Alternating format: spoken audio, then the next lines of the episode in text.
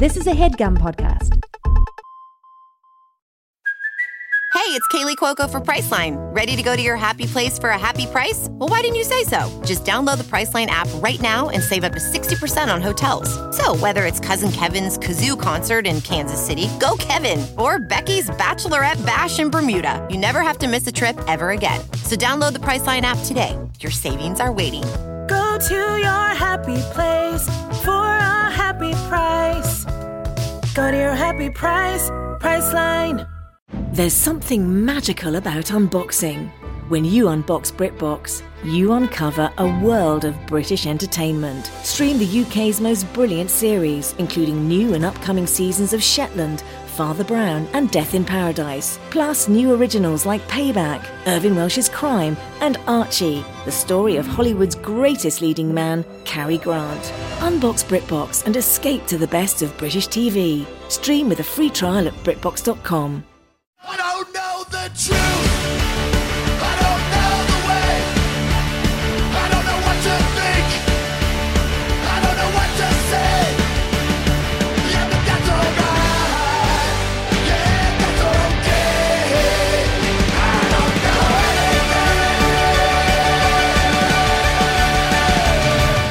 Everybody, welcome to Factually. I'm Adam Conover, and you know, we all trust technology far too much. We know that humans are fallible, screwed up animals, but somehow we've all come to believe that once something's done with an algorithm or a satellite, or if math is involved, then that means it must be accurate, neutral, and unquestionable. You know, we might not know what machine learning actually is, but hey, it's got machine right there in the name, right? So uh, that means it must work. And blockchain, I don't even know what it is, but that's not going to stop me from shoving all my money into it. We've all come to believe that the mere presence of complex math assures accuracy, and that technology has an authority that we should respect, if not obey. But the truth is that technology, the end of the day, isn't just made by fallible humans, it's also used by fallible humans, us. And the mistake, the foul, if you will, that we're all making is that we trust technology far too much. Take fitness trackers like your Fitbit. Fitbits use sensors to calculate the distance you travel, count your steps, the calories you burn, and even how well you sleep. They take info about that activity and they spit out graphs and charts on your phone. And those graphs and charts make it seem very authoritative and accurate, right? I mean, hell, this thing said I ran 3.26 miles. Look at those decimal places. But the fact that it's able to spit out a number like that doesn't actually mean the number is accurate. A 2018 meta analysis that looked at 67 different studies found that Fitbit devices accurately counted steps only half of the time. And other studies show that fitness tracker estimates for calories burned are all over the place and that tracking your sleep could actually make your insomnia worse. You know, I've even heard of Fitbit wearers who run a marathon and then complain to the organizer that the course is wrong because their Fitbit said it was a different distance. Uh, no, maybe your Fitbit just sucks ass, all right? People are literally trusting the $70 piece of plastic on their wrists over the professional race organizers who laid the thing out with measuring tape. It's ridiculous. Or take GPSs. You know, I think we've all been in the car with a driver who's insisted on following the GPS directions, even though they were clearly wrong. Well, sometimes this can lead to absurd and dangerous results. In 2008, in England, a woman following her satellite navigation ignored a number of road warnings and then drove her Mercedes straight into a river. Don't worry, she was fine. Her Mercedes, sadly, though, passed on. And this last year, following a mudslide in Colorado, Google Maps suggested a detour that stranded dozens of drivers on a dirt road that had turned to mud. The app could calculate a route, but apparently it couldn't check the weather. And our overconfidence in our own technology can even be fatal. Take self-driving cars. Just because a Tesla can stay in a lane on its own doesn't mean it can necessarily stop on its own. At least two drivers using Tesla's autopilot feature have crashed into trucks obstructing the road in Florida and died. And at least some observers of the industry believe that part of the problem in those cases is that the drivers were led, whether by Tesla's marketing or their own wishful thinking, to trust the autopilot feature too much and to believe that it had more self-driving ability than it actually did. The truth is that as clean and clinical as computer code is, using it does not make real human problems any less messy and complicated. The residue of our dysfunction and our biases do not disappear when they get transferred into code. Those biases just get code washed, expressed through a technological system rather than a social one. And this can have shocking and sometimes quite disastrous results. Our guest today is an expert on how tech and Google specifically reinforces those biases. Safiya Noble is an associate professor at the University of California, Los Angeles, and the author of Algorithms of Oppression How Search Engines Reinforce Racism. Before we get to that interview, though, I just want to remind you of an upcoming tour date. On January 30th, I will be doing an hour of comedy at the Irvine Improv in California. If you live in SoCal and you don't like driving to LA, I hope you come check it out. That's January 30th. And now, here's my interview with Safiya Noble. Safiya, thank you so much for being here. Thanks for having me. So, you're a professor at UCLA. I am. You're a critic of the tech industry, I am. and you study what exactly? I study the way that racism and sexism are deeply embedded in digital technologies, especially search engines. But I look at the way in which other things like artificial intelligence, algorithms, uh, broadly, these kinds of new technologies, predictive technologies that we use, are harming vulnerable communities. So let's unpack that first one because I'm sure some people listening will say, well, racism in a search engine. What is this kind of projecting that you're, that's like saying algebra is racist, right? It's like, well, this is just a neutral mathematical process. How could there be racism? This is, ah, we've got the, oh, it's infecting the, the academia now. You, we, you hear that whole, I hear that guy yelling in my head, right? Right. And so, um, unpack, uh, that idea a little bit, um, for us. You got it. All right. So, for sure, there are a lot of people who think that digital technologies or anything that's driven by code is purely math. And, you know, let's just upfront say that's like reducing human beings to just cells. It's really, and uh, you know, yeah, that's one way you can cut in on something like computer code and software and what software engineers It is do. math, yeah. Yeah, it is math, but that's not the point. The point is the way that a whole human being system works and engages with its environment. And when you look at something like a search engine, search engines are really, quite frankly, advertising platforms, full hmm. stop. So yeah. if it's an advertising platform, then you know that the number one uh, imperative in that uh, platform is money. Yeah. And money is going to determine and shape all kinds of things, like what shows up on the first page of a search result. So, the first thing I try to do in my work is just explain to people that when you go do a Google search, you're not doing fact checking, you're not going to some type of credible arbiter that's uh, gone through all the paces to figure out if what's showing up at the top is the most credible or reliable. You're looking at content that's been deeply optimized to the benefit, the profit uh, imperative of Google. That's the first thing you've got to get. Yeah, and to and to broaden that out a little bit, like it, okay, it is math uh, uh, at the at root, right? But it's math that's been created by people and sculpted by people to and an organization to serve a particular purpose. Absolutely, to make certain kinds of things uh, more viable. So, when I talk about racism and sexism being prevalent in search engines, what I'm talking about is that uh, racism and sexism are actually super profitable in our country and around the world. So, when I started my study several years ago, almost a decade ago now, I was looking at things like um, what happens when you do searches on different kinds of women and girls' identities.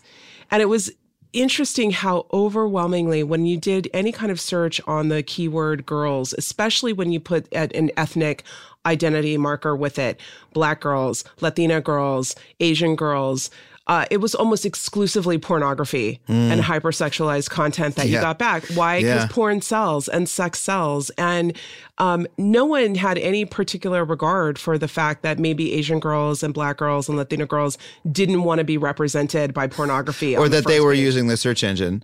Right. I, I mean, how dare they? How dare they?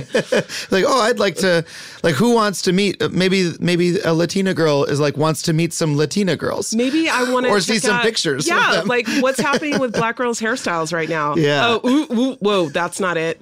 That's not it. Yeah, I see that. I see that point. Is that, that's how you. Is that how you came to the work? Yeah, that's how I came to the work. I had spent 15 years in advertising and marketing. Really? before- yeah. So I knew a lot about You know the business. I knew the business, uh, both from the client side and the ad agency side. And as I was leaving the ad industry, we were just starting to hire programmers to come in and get this straight up help us game the system to get our clients' products and services to the first page of search engines. Right. Right. I mean, we knew what the deal was that we were we were writing copy in the in the public relations departments um, to figure out how it could look kind of like Yeah. advertorial, right? It's like search engine optimization. it's the oldest trick in the book. Yeah. Exactly. I mean, this was like the early days of that. So it was shocking to me when I left the industry and I went back to grad school, mostly to atone for my sins of having worked in advertising. It's fine, leave it. Um, that's when I saw how many people in academia and the public were thinking of this new company, Google, as like the people's public library. Yeah. Right? That's They how they were- presented themselves. Totally. They're like, we're, you know, like the people's information portal. We're going to make all human knowledge accessible, was their mission statement, something yeah, like that. that's right. Organizing all the world's knowledge and like in parentheses in English. So then, you know, that's like weird, right? Because that's actually not the whole world's knowledge of it. You know, it's fine. Right. If you want to just be But specific. It's a good point that it's like uh, it's it's almost like the SAT. Like people treat the SAT like, or the the illusion of the SAT is like, oh, this is completely neutral and it's just a way of evaluating everyone as a blank slate. But in reality, like the rich kids are paying to get test prep for the SAT, and so they're able to game the system. That's exactly that's one example of like what porn companies are able to do, or any company with money is able to like pay money and to get themselves well positioned on Google. And then sometimes Google pushes back and says, okay, we're not going to allow that kind of SEO anymore, and it's like a cat and mouse game. But like, right. it's how it that's like a huge part of Google. So. Let me let me try to guess what your argument is. Is that okay? Or Do to it. to instill it is that like all right if once you're looking at google that way it's a search engine with an algorithm that's made by people in order to advance google's business interests hey why is youtube always on the top because google owns youtube Yep. vimeo's never as highly ranked so Never. maybe something's going on there also there's a whole advertising system and then there's a whole system of people who are paying money in order to get their content on google so now we're not talking about math anymore now we're talking about a giant human system made up of people with competing values and incentives and abilities and their money and all that going together sounds a lot like the rest of human society in which you know what exists racism and sexism and other forms of discrimination and so of course those are going to exist in the in now in the whole edifice of what we're now calling google Yeah, it's really true. That's exactly what's happening. But here's the the kicker. Uh, when you start taking racism and sexism into something like a search engine or a platform like YouTube or other digital media platforms and social media, Facebook and so forth, now you're amplifying that racism hmm. to scale to global scale. Mm-hmm. So see in in the old days, let's say, of regular racism. The good old days of in the, In racism. the good old days of regular racism. Old-fashioned. You were just an asshole and I couldn't stand you and maybe you blocked me from getting a job. Artisanal racism Crap. just a homemade Exactly. you had to do it person by person It was the slow movement of racism, right? would be racist to your face. You'd have an interaction with a racist. You I'm would, sorry. You know, and then you could also take that racist to court. Let's Yeah. say if they blocked you from a job Yeah. or they uh, denied you admissions to a university based on your skin color, all Mm-hmm. these things, right? There were many mechanisms, some of them uh, more effective than others, not all f- Mm-hmm. foolproof. But now, when you start talking about amplifying racism and sexism and homophobia at scale, guess what? Mm. You can't take that algorithm to court. You can't. What do you do when the algorithm is optimizing for uh, the call for genocide of your people? like the Rohingya, right? Yeah. Which is what's happened in Facebook. So what are you doing we- now? The the UN said that Facebook had a role in the Rohingya genocide in Myanmar. Go look that up if you missed the articles about that about a year ago. But like it, dangerous misinformation being spread about that minority in Facebook, face and uh, and it resulted in the deaths of many many many people. That's right. That's right. So this is the kind of thing that I'm concerned with is how does this amplification through these algorithmic practices harm people and uh, what what are we going to do in terms of our lack of public policy, not just in the United States but really globally, to push back on these companies who basically can spread disinformation, harmful propaganda without consequence yeah. right? And I think about it this way you know, if um, three guys rented some space in a strip mall and started building their chemical operation, and they uh, cooked up some drugs, let's say, Right. and then packaged it up neatly. Um, and rolled it out at CVS and Wal- Walgreens on the Yeah. weekend. Um, that would never go down Yeah. but here we have uh, three guys who can rent some space and uh, and become software engineers and roll out predictive analytics and sell it to cities and states and governments. And next thing you know, it's uh, a racial profiling uh, system that is sold to uh, all kinds of people. Has that's not- huge implications. That's not hypothetical. That's not hypothetical. startup culture. There are startups that are selling algorithmic tools to law enforcement c- cities around the country. You bet. That's Palantir exactly and companies like that. Palantir, you know, I'm thinking about COMPAS and um, their uh, recidivism prediction software that they sold in Florida. And, you know, Jeff Larson and Julia Angwin did this amazing work uh, for ProPublica a couple of years ago about how um, these uh, criminal sentencing softwares, in fact, were racially profiling Mm-hmm. and predicting African Americans to be four times more likely to be uh, uh, a threat to society, right? Wow. And you're talking about letting out white mass murderers, people who are violent offenders, and then locking up, uh, you know, young teenage African American girl because she borrowed the bike of the neighbor without Yeah. permission. You see what I'm saying? She should go to prison, and the dude who's like, Yeah. I'm fully committed to violent crime for the rest of my life. This was in the ProPublica piece? Yeah, this is in the Wow. ProPublica piece. So, you know, when they did their uh, research on what was happening with that software, it was amazing. They found it was a, a few guys in a strip mall who'd worked on this software. and when they brought all the evidence and they were like, hey, see what you do here? Let, let us show you the 15,000 cases we went through and how your software is actually racially profiling. Yeah. They were in total denial because what? It's just math. Yeah. And then they finally had to come to terms with the results. And I'm sitting here thinking, see, we would never let the the chemists roll out some drugs. Right. Hey, it's just hey, chemicals. It's, it's just chemicals. It's just chemistry, yo. What's wrong with no, you? No, but you put the chemicals together, so you're responsible in a for way the that's result of them. killing Yeah. people, right? Yeah. Or harming people, or hospitalizing people, or causing all of this harm.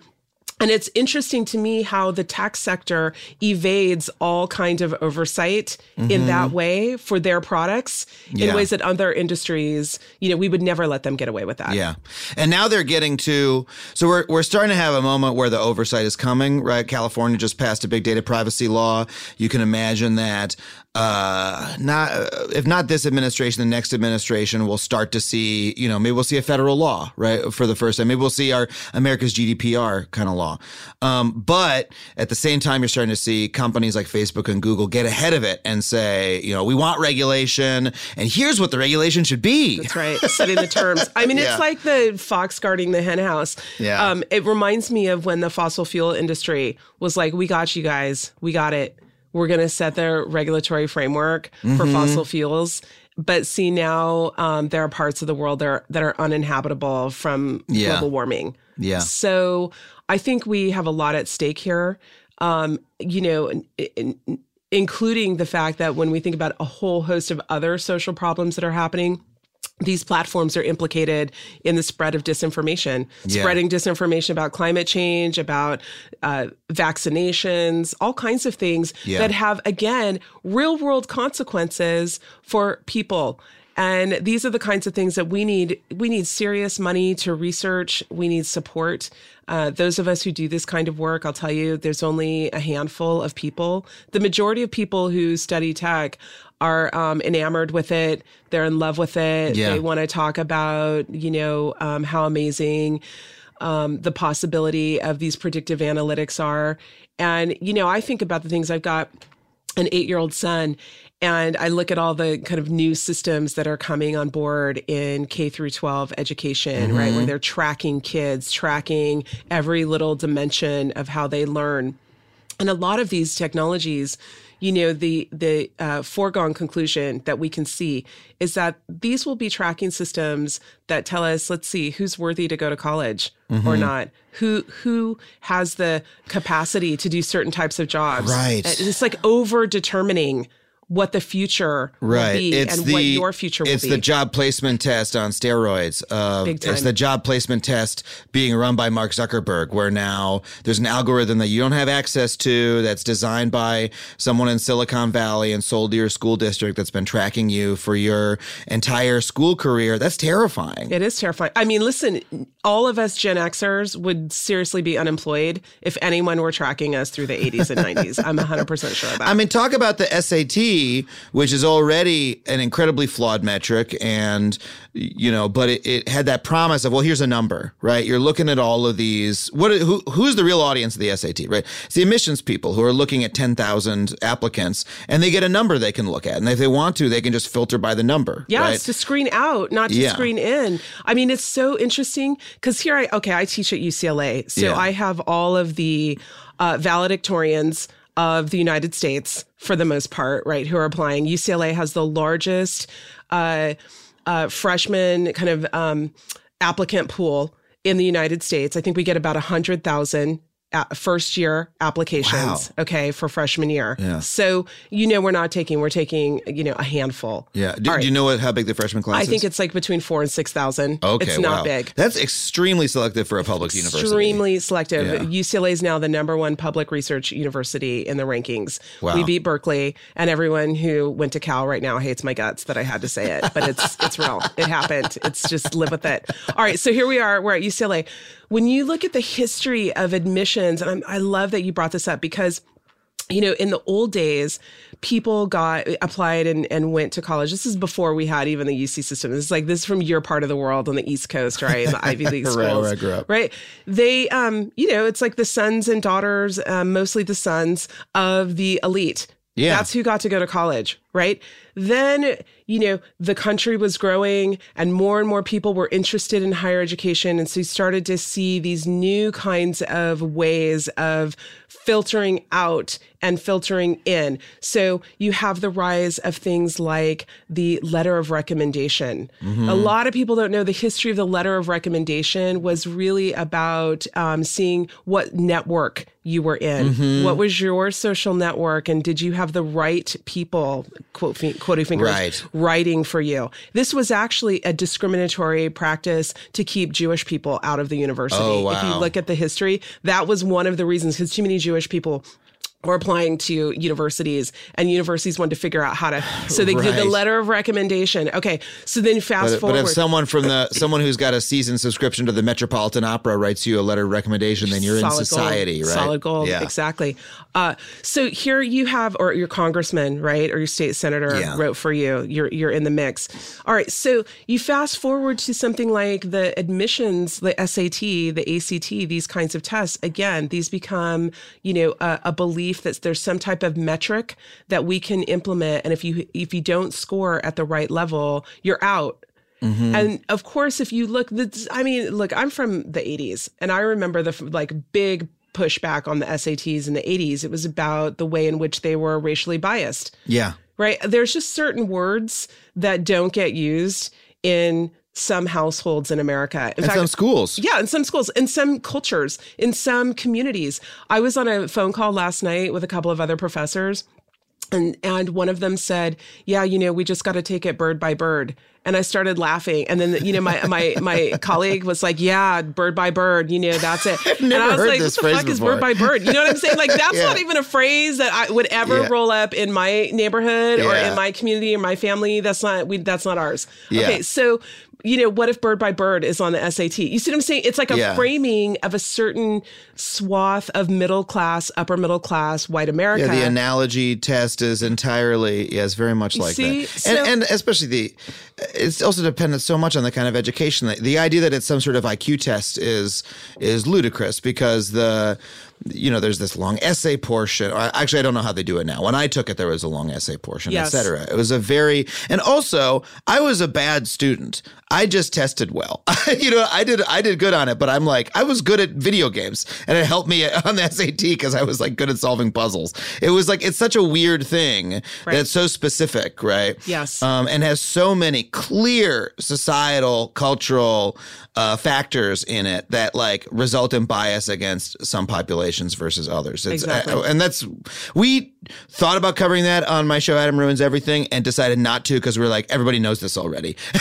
like this is like too well covered. Well, now we're here. We've done it. Yeah, I mean, fine. but you know, the logics are really similar, and I think it's a good metaphor. You know, like to to frame up what predictive analytics Right. will be like and are like right now. So, you know, the way predictive anal- analytics, for example, in predictive policing work right here in LA and other cities, and the LA is a big uh, test market for predictive policing, is um, Mm-hmm. Which is know- what an algorithm that's going to tell the police, "Hey, a cri- it's like Minority Report. Hey, a crime's going to be committed at Third and Main." down. That's exactly right. Wow. Okay, so what do they do?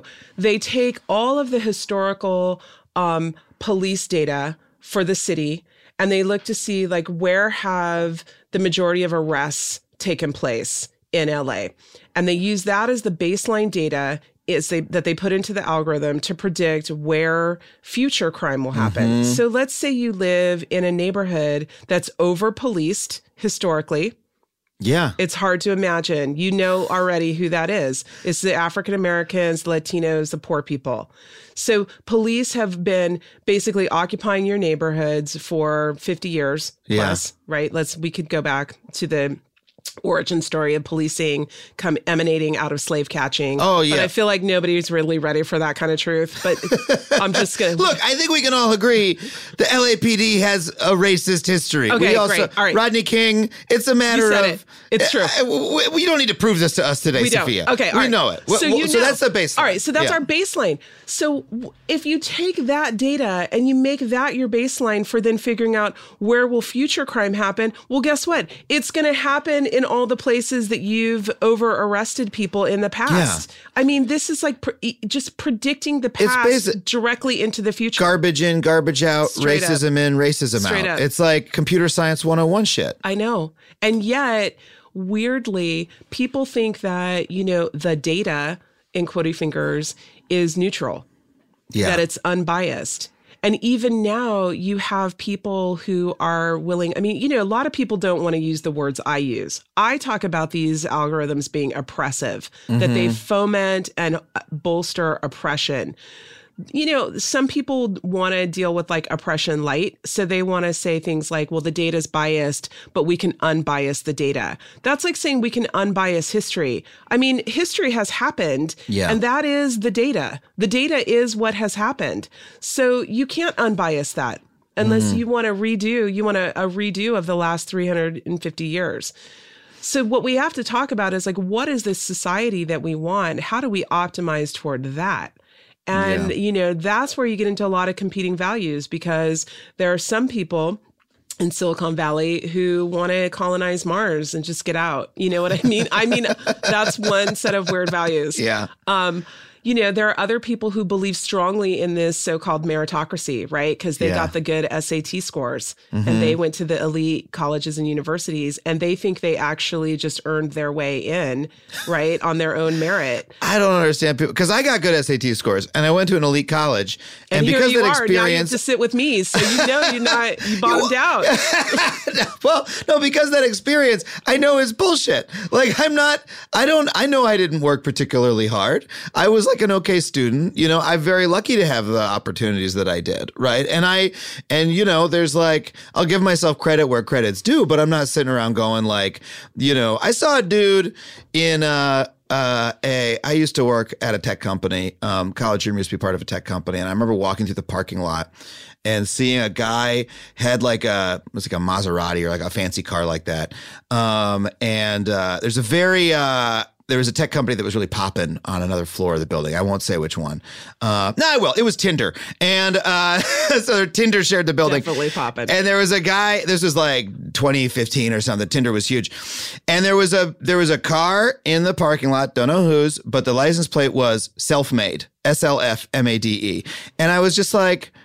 No, you're fucking not, dude. Like I know everyone who works for that company. You know, I know I know where what advantages you guys started with. It's the same ones that I started with. You know, that's why we're all in this building together. Yeah, Right? Um that's right. And, And- and, I, I don't I have trouble understanding that that mentality. Like give yourself credit where credit is due, absolutely. You know, like I, I'm like, all right, the guy who also started with my advantages, I did a little better than him. Uh cool. I'll I'll give myself credit for like outworking that guy by 10%, you know, or whatever.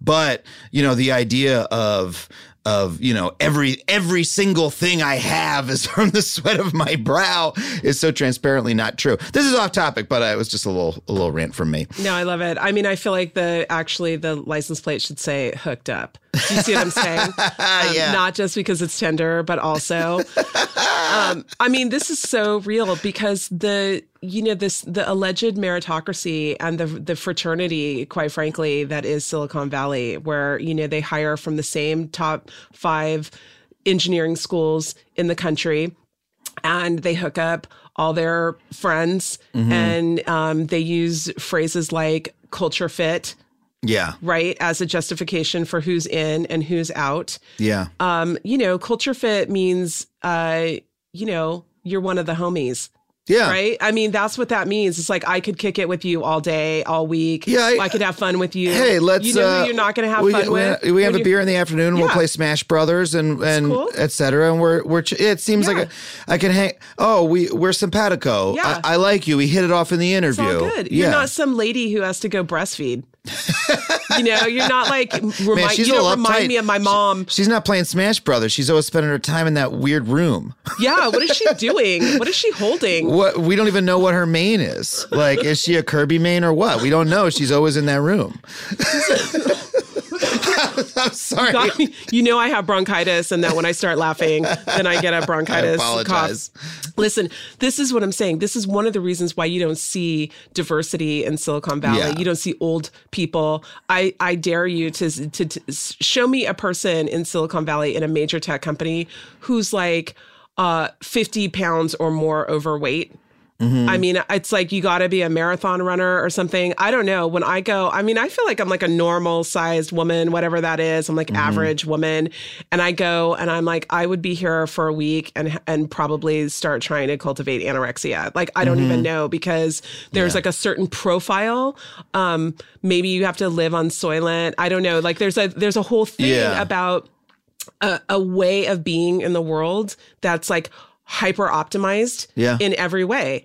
And, you know, that optimization is for young people, it's for young white and Asian people, it is for men, it is for people who are really fit. Um, so you know, it is people who people who went to good schools in quotey fingers, whatever that means. So you know, if that's what we're optimizing for, because we think that those are the most valuable people in our society, and that they, that's the technocracy who should um, make the decisions for all the rest of us, it's a really narrow window. And Yeah. I'm I'm those aren't bad those aren't necessarily bad values in themselves to like you know meditate and and exercise a lot if those are things that you want to do i do some of those things Yeah, but it's cool, but those you can't those are values that not everyone yeah That's exactly. right. That's my worry is that, you know, it's like that there's a narrow framework of what is quote unquote good in the world and that that that framework doesn't allow for the breadth of our humanity. And that is Yeah. the thing that I think we have we miss because I'll tell you what, I went to a state school. I came from a working poor family.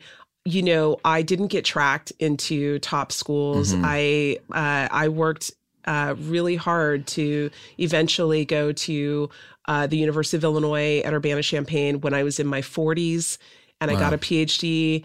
And now I get to work at an amazing place like UCLA with some of the most brilliant people in the world, and some, you know, that are cool. They're okay, and um, you know, I don't. Uh, I I know that it was going, for example, to a place like Illinois that gave me. I went to the top ranked place in my field Yeah. in information science. And that's how I got a job at a place like UCLA. So I'm super clear. I'm also a black woman. So I really understand like uh where I kind of got disregarded as a young mm-hmm. person mm-hmm. and nobody saw a mm-hmm. potential or a possibility in me to be smart, to be a contributor. I remember my high school counselor saying, the best you'll ever do is trade school or the military. College is not for you. And I was a person who was dying to be an intellectual and dying to be a researcher. And, and I was so Yeah. curious, just had a curious spirit. Um, so, you know, f- for a person like me, I know it's not self made. Yeah. I know somebody gave me gave me an opportunity and I Yeah. got a chance to be my best self. And and that's you can't optimize for that, right? I was already optimized out of the opportunity or the possibility as a young person.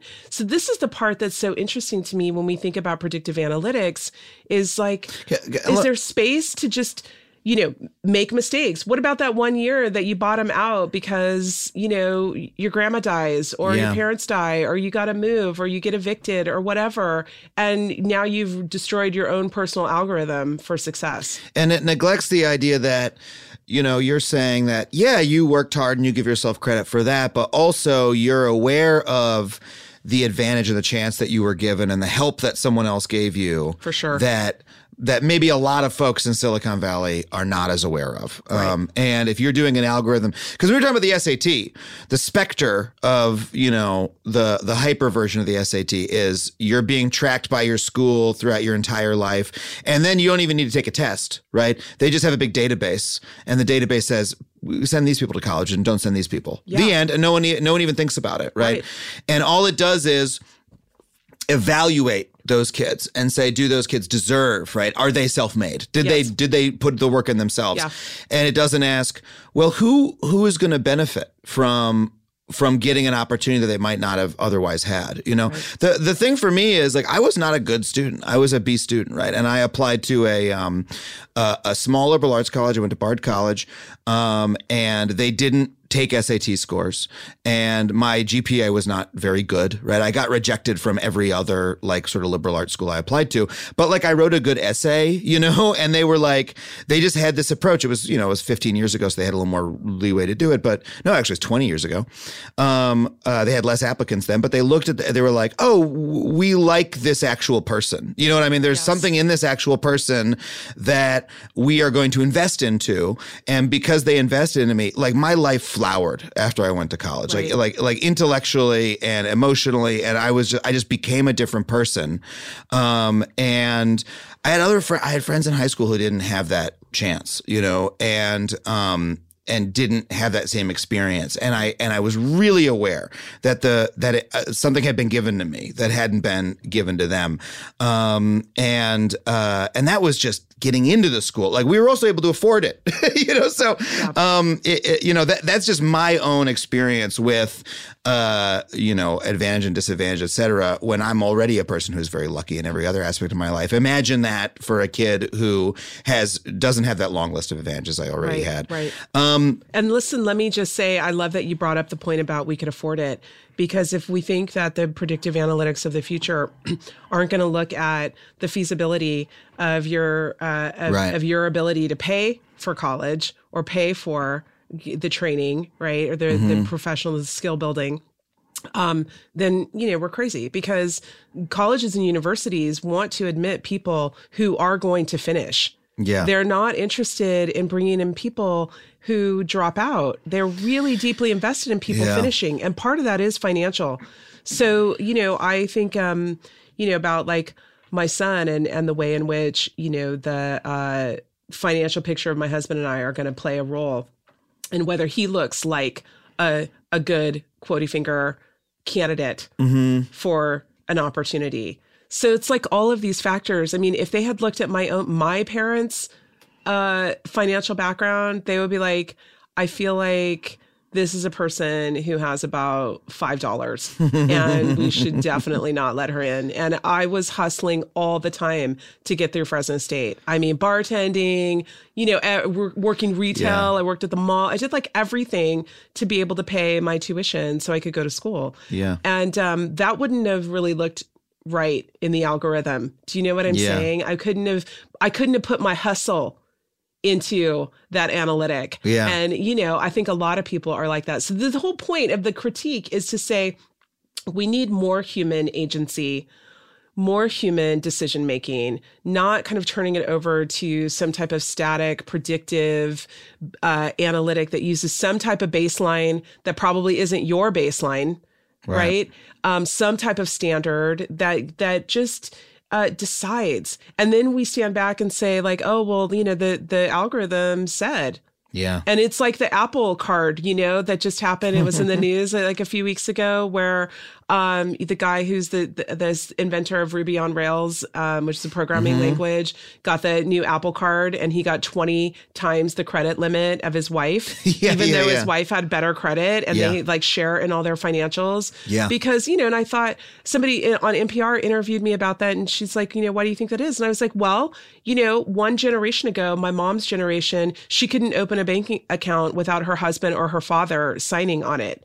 So the baseline of women's financial data Mm-hmm. Yeah. is actually real thin over time. Yeah. You see what I'm saying? Their their credit and their finances always tied to men being the primary kind of like financial resource. Yeah. Um, so yeah, of course, if that data is feeding an algorithm that the banking industry is using, it's going to give the men 20 times the credit. I mean, this is not even rocket science to me when we try to unpack what we think is happening. And the fact that the algorithms, of course, are all black boxed and all we can do is try to deduce from Right. all the evidence that's mounting in the world, you know, makes it even tougher. Well, we got to take a quick break, but when we come back, I want to talk about more specifically. We've been talking about these broader issues of, of inequity in tech and, and the world, frankly. You have to describe discrimination in the world before we even get to it in algorithms. But I want to get into more of the algorithms specifically when we come right back with more Safiya Noble.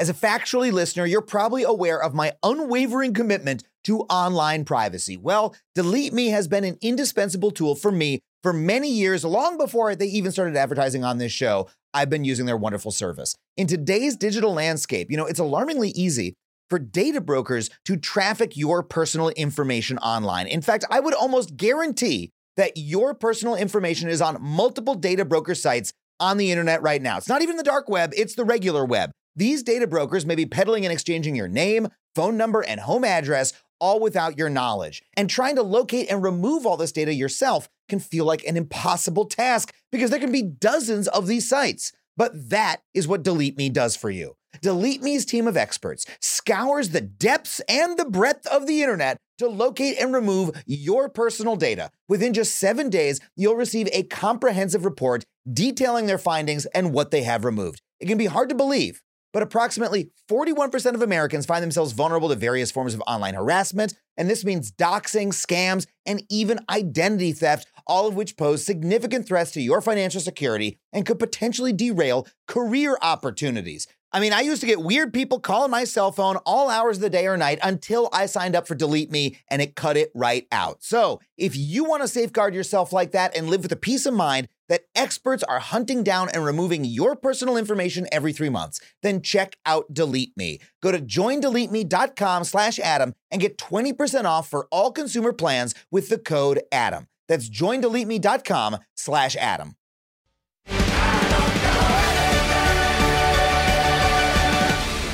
Okay, we're back with Safiya Noble. So I want to talk about some specific specific examples about technological or algorithmic systems exhibiting discrimination in this way. Um, so, for instance, search engines. You use that example of of black girls.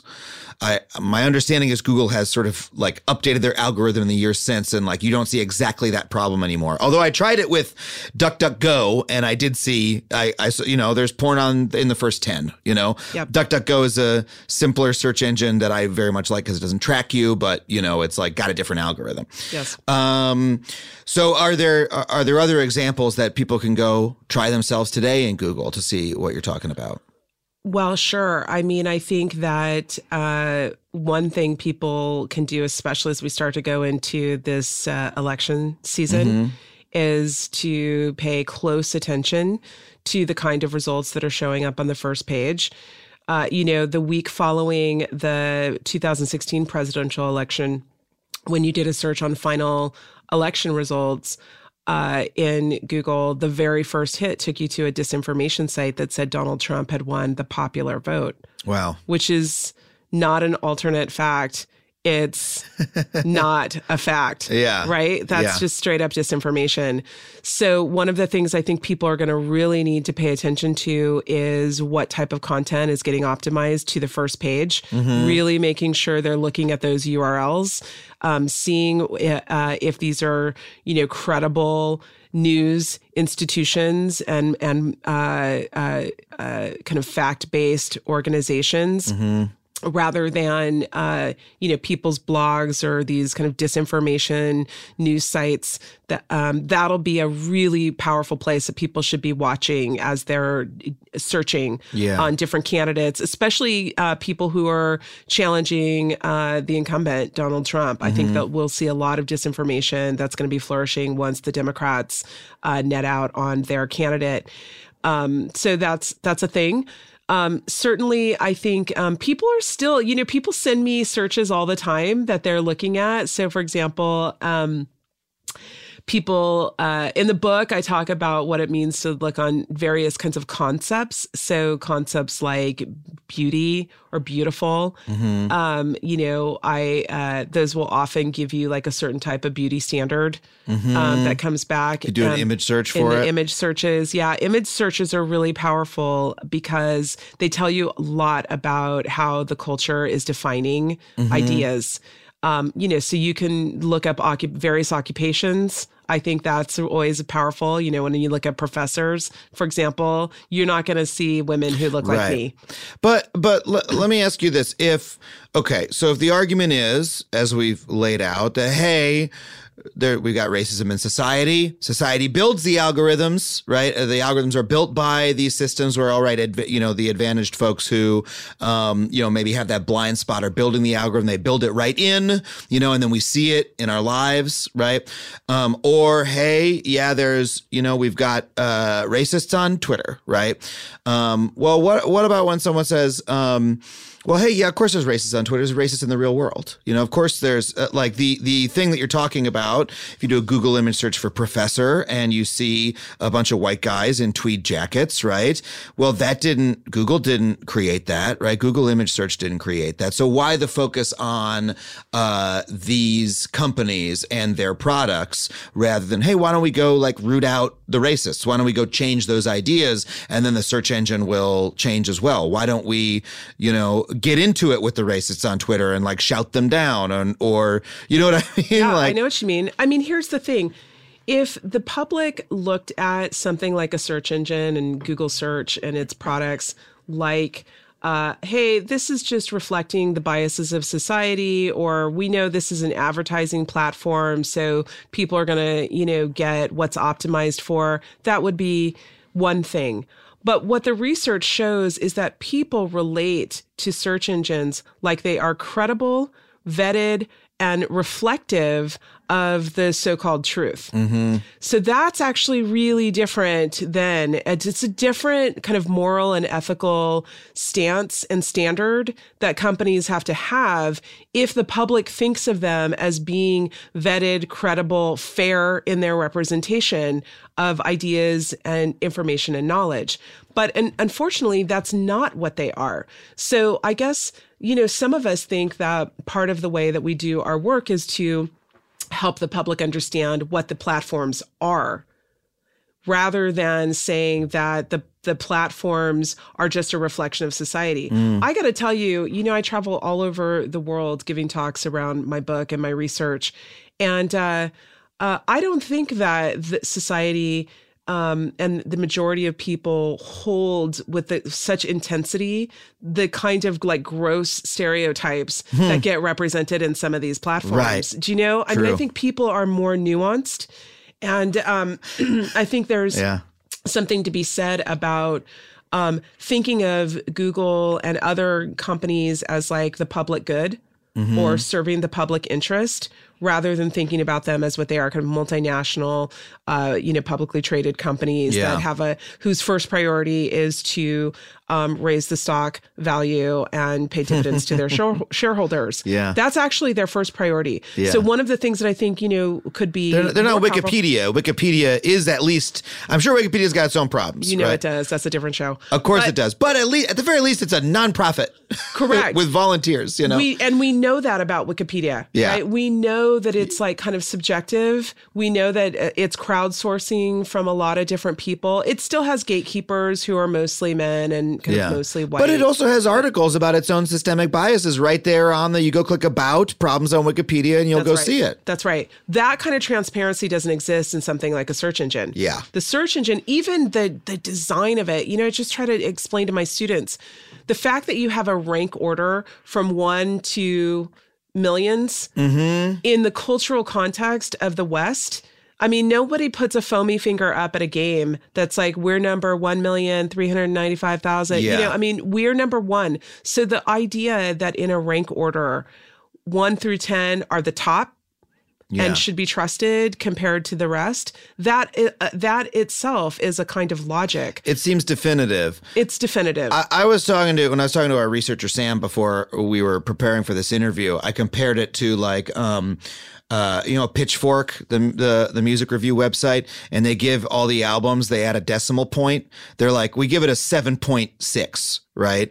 And like at the end of the day, look, if you get a seven on Pitchfork, it's a good album. If you get an eight, it's a great album. In the opinion of the site, if you get anything lower than seven, it's a shitty album. That's that's how you actually read Pitchfork reviews. But they all say like 7.9. Like it's got this like point in there. It's like, what's the point of that? What is the purpose of To like communicate, oh, this is exact.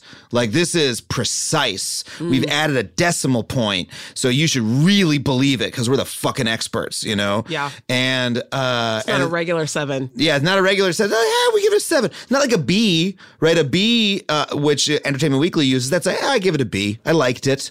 It was good. It's my opinion. Seven is like definitive, right? And that was like the whole, and that like gave that literally that gave Pitchfork a lot of power. Like people started to take the the rankings really seriously in music to like an absurd degree, where they like destroyed careers and stuff like that because of like the number that they were giving people. Yeah. Um, and so that pledge of accuracy, or I talked in the intro about how a Fitbit will tell you that you ran 3.12 miles, right? And that makes it seem exact. unless even, you're like fist pumping Yeah, you know what exactly. I mean because that really adds steps or just if you you're run through, or if you run through a tunnel, and, well, that's that's for G, if you're using a GPS watch. Not all Fitbits are GPS, but right, like depending on what, yeah, what part of your body you put it on, etc. But that decimal point gives the illusion of exactness, and it makes you believe. Well, it must be. Hey, it's to the second decimal point. Yeah, it's science, right? Yeah. I mean, this is the problem. Is it's kind of like the same thing. junk science, pseudoscience, this type of um, uh, trust in that, and I think it also confuses and muddies the water um, around uh, what truth and facts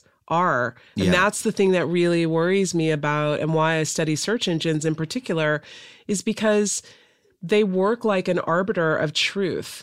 You know, in, in- I come out of a field of library and information science. Okay, that's what my PhD is in. And in the library science world, we're really very, very clear that the physical library can only hold so much in a collection. We're clear about the limits. We know that there's a lot of subjectivity that goes into what is kept and what isn't kept. And over time, like thousands of years, we have a whole training and a professional code of ethics w- that we teach librarians about um, things like fair fair representation. Um, when we have something like a book like the Pernkopf Atlas, I don't know if you know about this, but the Pernkopf Atlas used to be considered uh, at the you know in, in the last century um, uh, the definitive kind of illustrated medical book of the human body. Right, it had these beautiful drawings of the human body and the musculature, and, and people in med school would use this because it was their best way of understanding the human body. And then we came to understand that the Pernkopf Atlas was illustrated by um, looking at the corpses of people who had been murdered during the Holocaust. Okay. Yeah. So we can take a book like that and we can put it in the history of the Holocaust at the same time that we can put it in the me- medical illustrated literature. And we have a subjective way of understanding it in a more complex and robust way. You cannot do that in a search engine. Yeah. So you see what I'm saying? So this is the the part of the challenge. Um, you know, this the whole idea of hyperlinking and pointing to sites. This is the like the the origin story of search engine was really about. Um, if a lot of people point to your page and link to your page, it's credible and it goes up in the rankings, right? It becomes more visible. That was like the early origin story. Mm-hmm. yeah, The yeah. anatomy- Search, anatomy search rank. It was a good algorithm. Yeah. It's still it. I mean, I yeah. mean, but here's the thing that was borrowed directly from library citation practices, where in academia, Right. for example, if if you cite to me to my work a bunch of times, Yeah. um, that's signaling that my work is credible. But see, what we know is that you might be citing my work and saying like that work is trash. yeah. Okay, you might actually this famously bad study by Safiya Noble. Terrible. Yeah. um, okay, so so we know exactly that the, that the citation alone is not sufficient. The pointing to the so-called science Yeah. of the count. Right? Yeah. How many times is not enough because it might be pointing to terrible things. Yeah. Again, we don't have that kind of nuance and understanding in a search engine, but those are the logics, right? So guess what? People spent, pe- there are huge farms, information farms that are optimizing content all over the world uh, to spread misinformation and disinformation by hyperlinking Mm-hmm. Yeah. a zillion sites, right? To push content. Search engine up. optimization. That's what it is. And it's one of the reasons why something like the porn industry that has more money than any industry, right, um, is able to have, you know, thou- hundreds of thousands of micro porn sites that get really specific and really really niche and they're all interconnected and hooked up with each other and that helps push the content. And people spend their lives and get paid trying to figure out how to game the algorithms and push that content up to the top. And so this is the kind of thing that um, when the public is using these and they don't understand that that's what's happening. And let me tell you you know who's got a lot of technical skill in spreading disinformation and optimizing content? Are white supremacists and Yeah. white nationalists whoa, you got to look at the work of people like Jessie Daniels at CUNY and Joan Donovan at Harvard. When when you look at their work, you you will not sleep at night when you think about the technical skill Yeah. that white supremacists who are organized to specifically spread disinformation and propaganda against people of color and Jewish people it's frightening. So if you don't know these things are happening, you're just like it's computer code, it's math, and it's Yeah. science. and you're not and the problem is that the design of something like google or any of these sites specifically like desurfaces that like hides that stuff that's happening under the surface and makes it look super clinical and super exact it makes it look like that like that fitbit readout or just a piece of technical equipment that feels extremely neutral when it, it's hiding all of this human manipulation underneath. Um, Yeah, that white opaque screen. It's Yeah. nothing to see here. But Yeah. some cute art, a little doodle. yeah, You know- Google at the bottom. You never look at that 13th OP. You're like, it's there. So they really must have done their, their homework. They crawled it. And you know, Google only indexes about half of the internet anyway. Really? Yeah. So, Wow. you know, the question is like, what is in the other half? And of course, that's where sex trafficking and um, sexual child sexual exploitation content Yeah. and you know the dark web, like some of the worst, worst. And we see that stuff bleed through. Sometimes it gets optimized in, especially into like platforms like YouTube. Mm-hmm. Um, and this is, of course, where the work of one of your previous guests, Sarah Roberts, is so important, right? The content moderators Mm-hmm. Yeah. who are letting it in or not seeing it, not catching it, not knowing what it is. And, you know, and we see the glimpses of that come through. Let's talk about some other uh, uh, bits of tech in the time that we have left. Uh, what about like facial recognition algorithms? I understand It's a no. it's a no. It's a no go. My my. You don't wanna talk about them? I mean, we can talk about it. I, I'll tell you. You know, um, the thing that's really interesting. There was just I just signed on to a. a a letter that went to, um, I think it was addressed to the New York um, State Attorney General because uh, landlords in New York uh, of low income housing.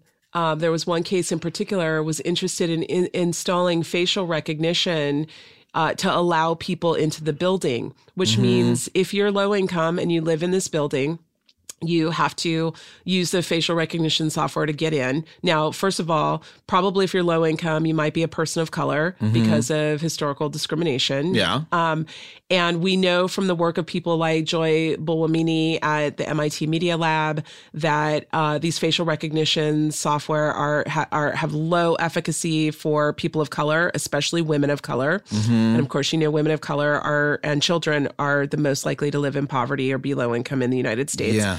And so here you have faulty technology that doesn't read women of color faces, especially black women's faces, very well.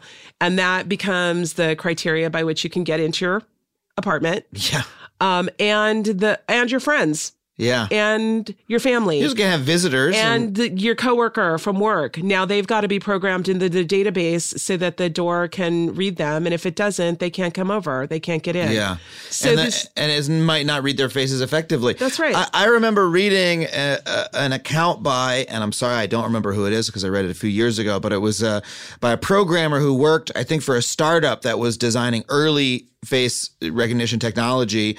And it was the, their tech demo did basically what snapchat does now you know where it like puts it puts a funny hat on you or whatever you know on the screen. You're you're looking at it and showing you your face with with an alteration.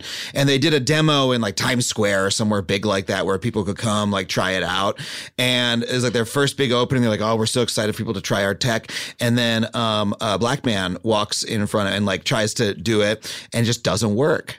It's just like it doesn't pop on his head and the guy and the guy writing the piece was like my like his heart fell into his stomach because he suddenly realized in that moment that there were no black employees at the company, and so and thus no black empl- no black test because they were testing it on their own faces. Exactly. as they had no black testers, and so they had just forgotten to uh, you know uh, make sure it worked on black faces, and then the guy testing it was like, oh, I guess it doesn't work. I don't know, like who wandered off, like did, didn't feel like he was actually the recipient of racism in that moment, but um, you know, it was just like this cautionary tale, and that always stuck with me when I saw, you know, in the years since, just article after article So about articles. about this facial recognition feature does not work, or or or just works, even if it works ten percent less well, right on on certain types of faces. When that's you getting into your apartment, or or something else important like that, or you being scanned by a law enforcement camera that is looking for a suspect of some kind, right? and a mismatch, which you saw the ACLU did that study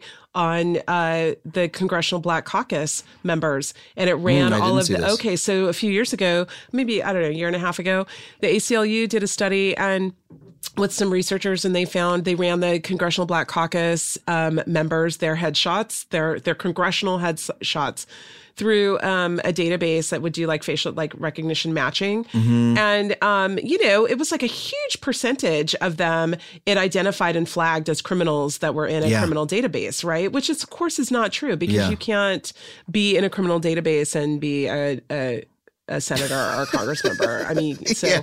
okay, so the fact that this uh, software is so crude, and I'm telling you, if you talk to people who do like um, machine learning and are working uh, on these technologies, they'll tell you that th- the the tech is so crude right now. It's still trying to figure out like, is this table like that table? Are these Yeah. table right? Uh, Is this cat like that cat? Is it a cat? So the, to think that the level of precision down to our human faces, right? And of course, faces change over time. Um, they Yeah. age, they get different. Um, uh, and then again that that technology serves as some type of baseline for access. I mean, that's the question: is like, are these things going to be used as like you know arbiters or you know pathways? Yeah, and the thing is, they already are. You know, like in uh, I saw a you know article a month or two ago and tweeted out about you know a here is a uh, camera that is being sold in China to the government there, specifically being advertised that it can tell who is a Uyghur.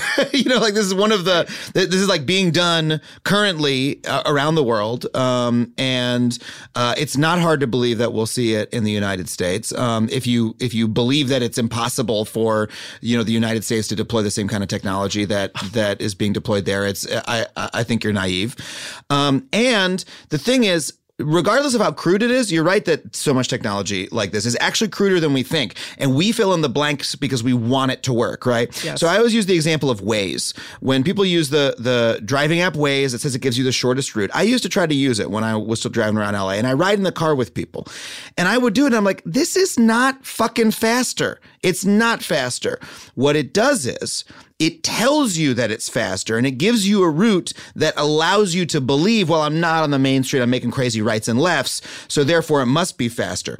And if you are therefore the type of person who is anxious, if you think there might be a faster route, you're on the freeway and you're like, there's gotta be a faster way. I wanna know I'm going the faster way. I'm freaking out here, right? I'm not that kind of driver. I just, you know, when I was driving, I would just sit and be like, I'll be a little late. It's fine. I don't want to stress out. But some people get anxious, right? And so Waze is an app that tells you you're on the fastest route and it relieves that anxiety whether or not it is the fastest route. That in my that in my view is what Waze is actually giving you, right? Yeah. Um, and so a law enforcement will buy a camera that says, hey, we can detect criminals, whether or not it can detect criminals because they really want a camera that can detect criminals.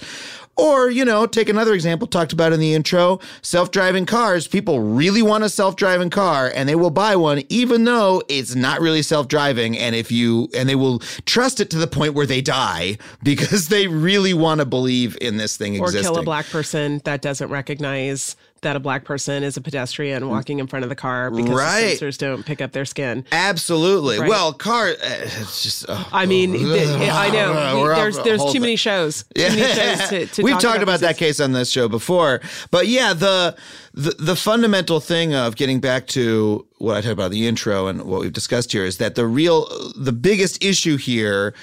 I, I don't think that we're going to eliminate racism from technology or from society tomorrow, right? I don't think your argument is like, hey, Google should eliminate all racism from everything it does uh, tomorrow, right? It's I mean, that would be great if it That did, would be great, but uh, that's but- not going to solve the systemic problems of our society. Yeah. but I do think they the whole sector has a. a a responsibility to not foment the spread of mis and disinformation, which includes, you know, graphic and gross stereotypes about people who are already marginalized, who Yeah. are already right. Because what that does, I mean, you know, in places like Germany and France, one of the reasons why you can't traffic in like anti-Semitism, for example, in a search engine, you cannot. You cannot. No Nazi paraphernalia, no mm-hmm. anti-Jewish kind of content, and they spend a lot of money screening that kind of content out. So if you think it can't be done, look at the cases of Germany and France. Yeah. One of the reasons why is because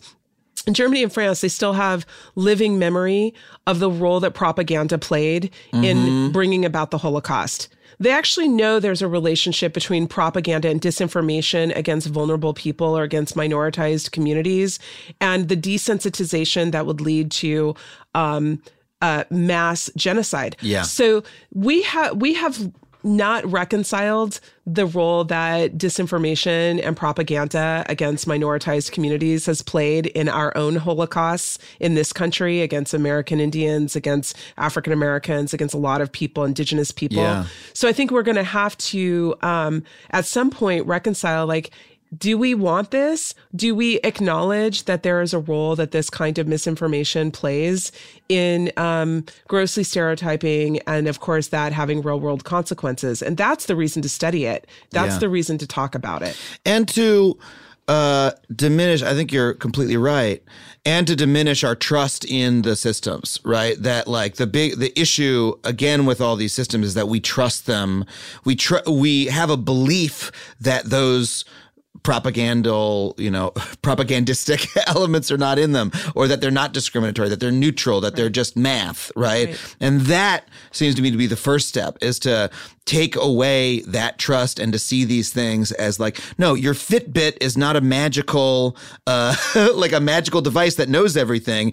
It's a piece of plastic that was designed by some dumb programmers who wanted you to buy crap, right? And so like maybe it'll do an okay job, and if it helps you run, good for you. But it's not, you know, it, it's not perfect, right? Yeah. And, And also- Google is not an oracle that is, yeah. That's right. Yeah. And also, maybe your own health and well being isn't just about you specifically and what you do. Right. Maybe your health is tied to the environment. Maybe it's tied to whether you have access to healthy and affordable food. Mm-hmm. Maybe it's also tied to whether you have health care or access to health care, affordable health care. But see, the Fitbit just lets us believe that it's because you didn't get enough steps in. That's why you're not healthy. so, see what I'm saying? It's Yeah. like you got to tie these things to bigger systems of the way that we live and Yeah. organize our society. Um, but instead, it's like, well, it's on you. The reason why you're not healthy is because you Individualizes did it. not get enough steps in today. Yeah. And I think that is that hyper reductionist kind of way that these technologies orient us and uh, acculturate us. It And- can be dangerous. And let me tie that back to racism because my big cr- problem with the with the dialogue of racism that I was brought up with is that it's that individualized that it's all about me. It's like well no all that means is was i meaner to a black person today than i was to a white person right? Well did i did i say did i say a racist word right? Did i do the one no i didn't. Problem solved right? that that's all i have to care about. And that's not what it is, right? Like the more I learn, racism is redlining, right? Which is a system that was put in by our own government that affects people today, uh, that still exists to a large extent, that is collective, that's societal, that is doesn't that that exists whether or not you are racist or not t- today. Everyone could choose to not be consciously racist, and that system will still exist, and that's what we're really talking about. Um, and I really thank you for coming on the show to to talk to us about these. You're issues. awesome. Yeah. It's so, it- it's just, I love being here and talking to you. I feel like you need to come over and we need to have drinks later. I don't drink, but I'll have a seltzer. oh, that sounds great. I don't drink anymore either. Congratulate. Well, good for you. No, We'll have some. Uh, we'll have some nice flavored LaCroix. Let's do it. Thanks, Safiya.